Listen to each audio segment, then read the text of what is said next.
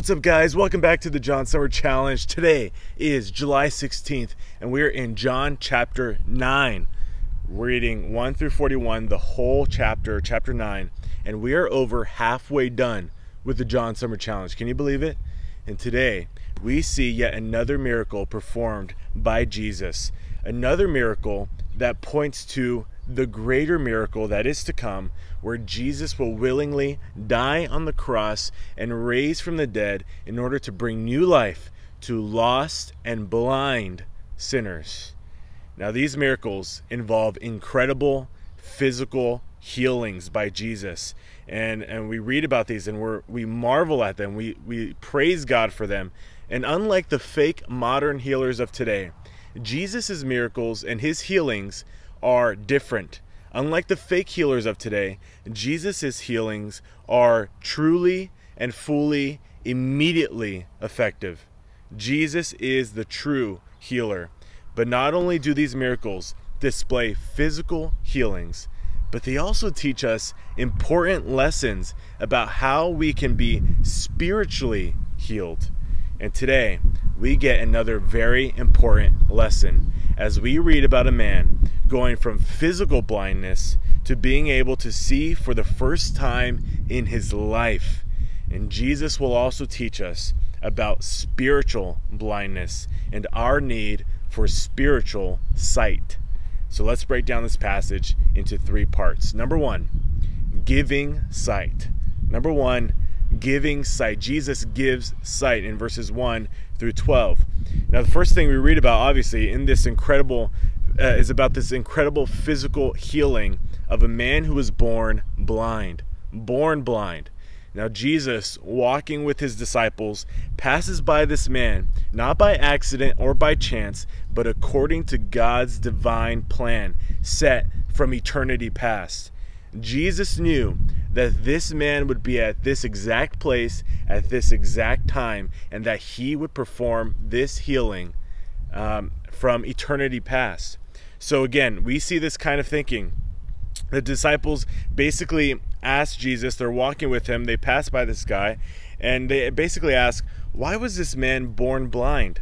Is it because he sinned or because his parents sinned? Why is this man born blind? And we see this kind of thinking again. They assume that sickness and disabilities were always caused by sin. They were always a consequence of sin, which sometimes our, our sickness or our disease or something like that, they might be caused by sin. That might be a consequence of our sin, but certainly not all the time. Jesus puts this thinking to rest and reveals the real purpose of this man's blindness, physical blindness.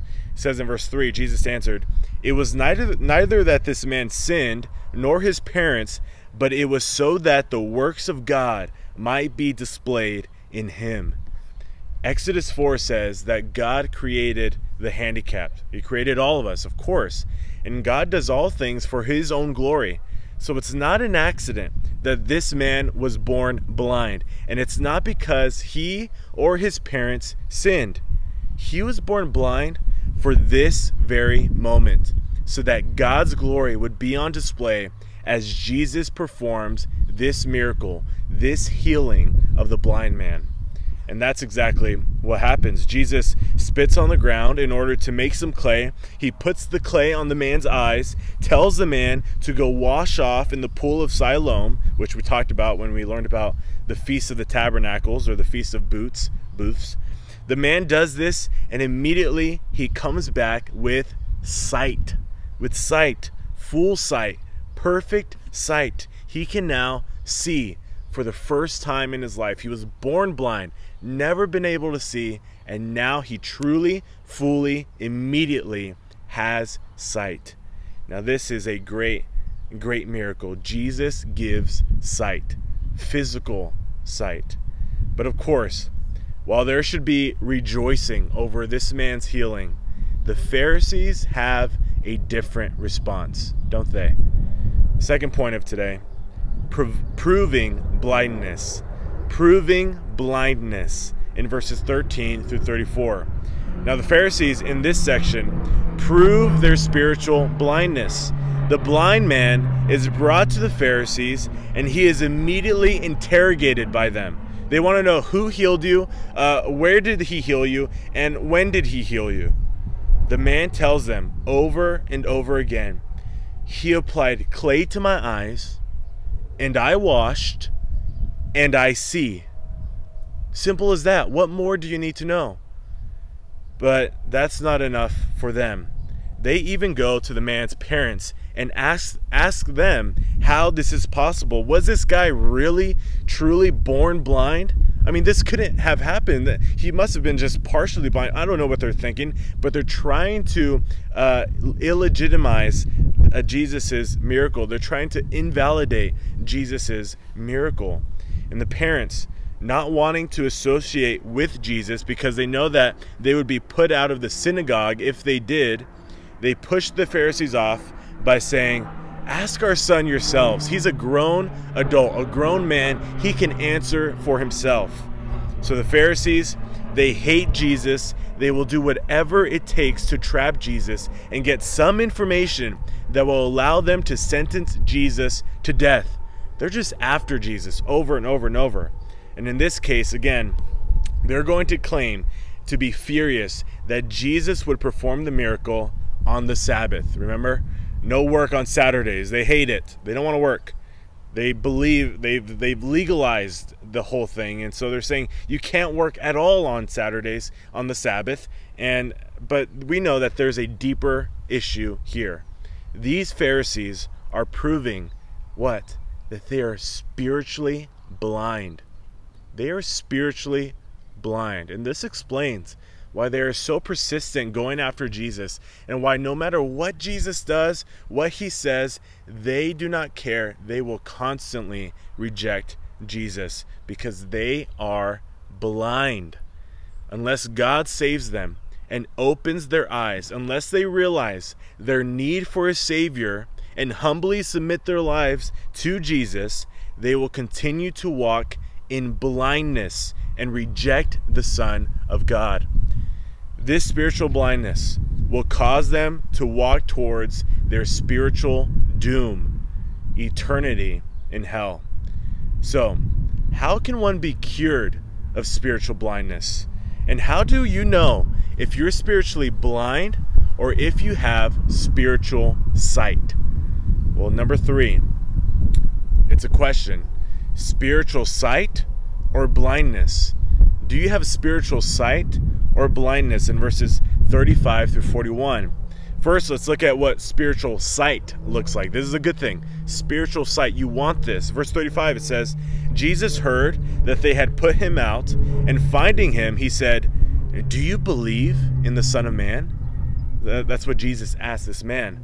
The Pharisees had excommunicated this man who was healed because of his testimony of Jesus. And by the way, this is exactly how believers should expect to be treated by the world who hates Jesus, right?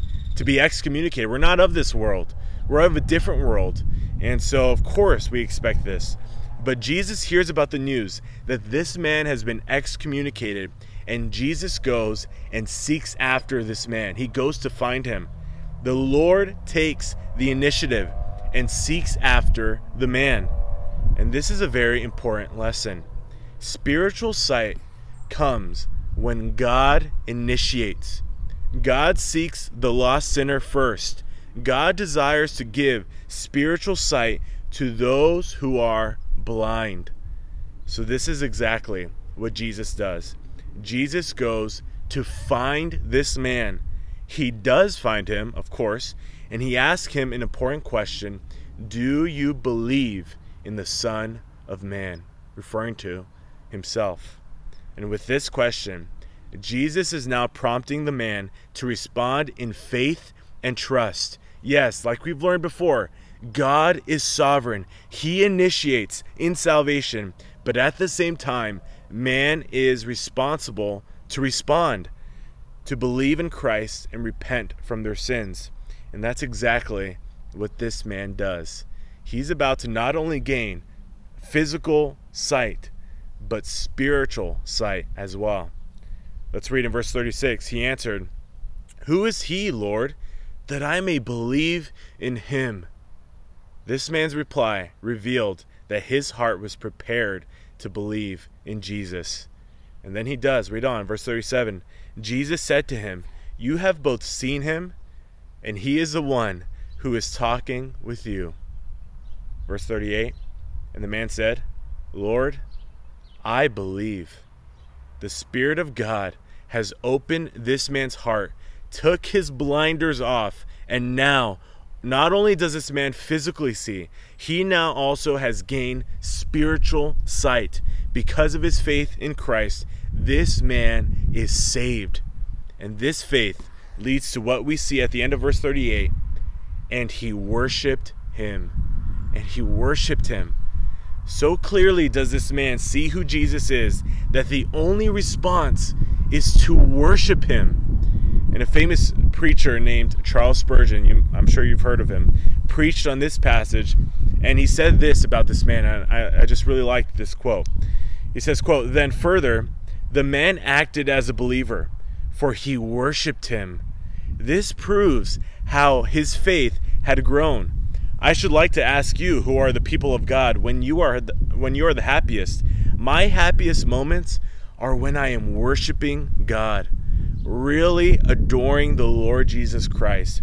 It is the nearest approach to what it will be be like in heaven, where day without night they offer perpetual adoration to him that sits upon the throne and to the Lamb. Hence, what a memorable moment it was for this man when he worshiped Christ. Now, if Christ was not God, that man was an idolater, a man worshiper. If Christ was not God, we are not Christians. We are deceived dupes, deceived fakes. We are idolaters if God is if Christ is not, not God. But blessed be his holy name. He is God. And we feel that it is the supreme delight of our being to worship him. We worship Christ, who is truly God, and that leads us to worship him. Now let me ask you if you've been saved and you've been you've put your faith in Christ, don't you remember this moment when you have finally been freed from your sin, when your blinders have been taken off like this man, and you affirm, "Yes, Jesus is God. I will submit my life to him." And you are led to worship. Is that same worship filled spirit in you that you just want to praise Jesus for who he is and what he has done for you? I pray that it is. Spiritual sight leads to worship. And that is exactly what this man has done. What, what an incredible testimony to see. This man has been physically healed, physically given sight, and now spiritually given sight. He now sees Jesus for who he truly is, and he is led to worship. But what about spiritual blindness? Let's read on in verses 39 through 41. It says, And Jesus said, For judgment I came into this world, so that those who do not see may see, and that those who see may become blind. Those of the Pharisees who were with him heard these things and said to him, We are not blind too, are we? Jesus said to them, If you were blind, you would have no sin. But since you say, We see, your sin remains.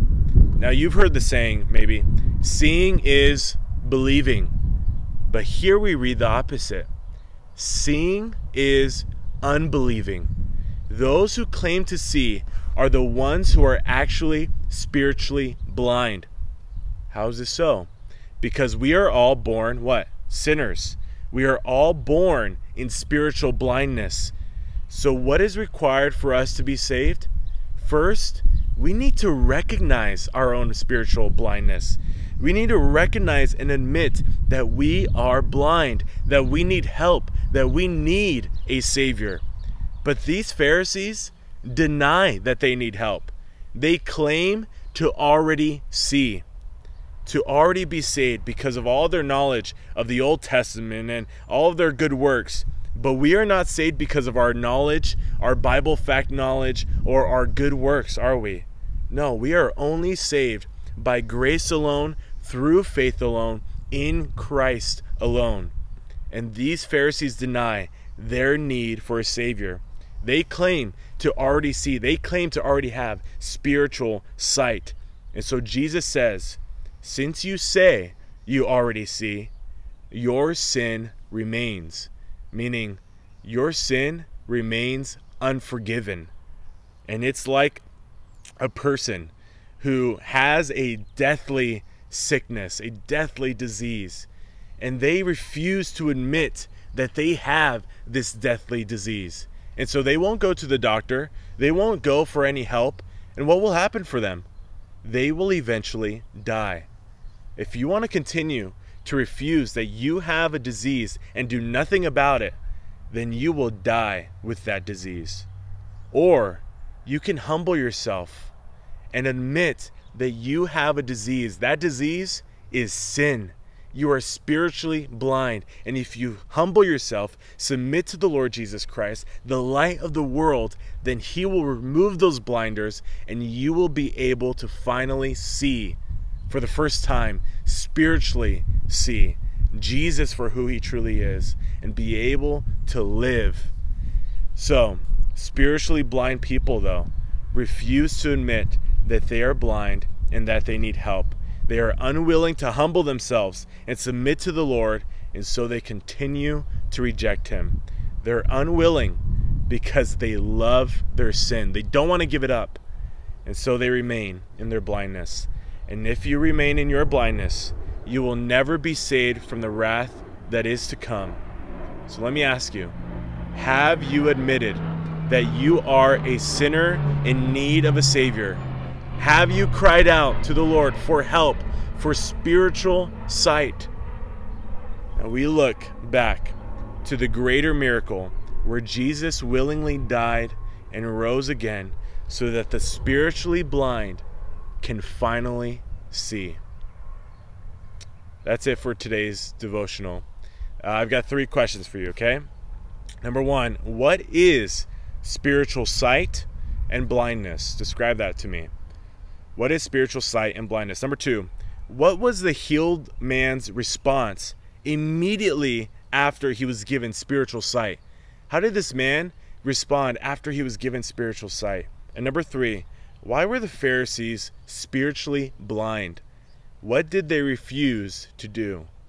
Why were the Pharisees spiritual, spiritually blind and what did they refuse to do? Submit your answers to those questions and you will be done with day 16 of the John Summer Challenge. Over halfway done, and I'll see you tomorrow for day 17.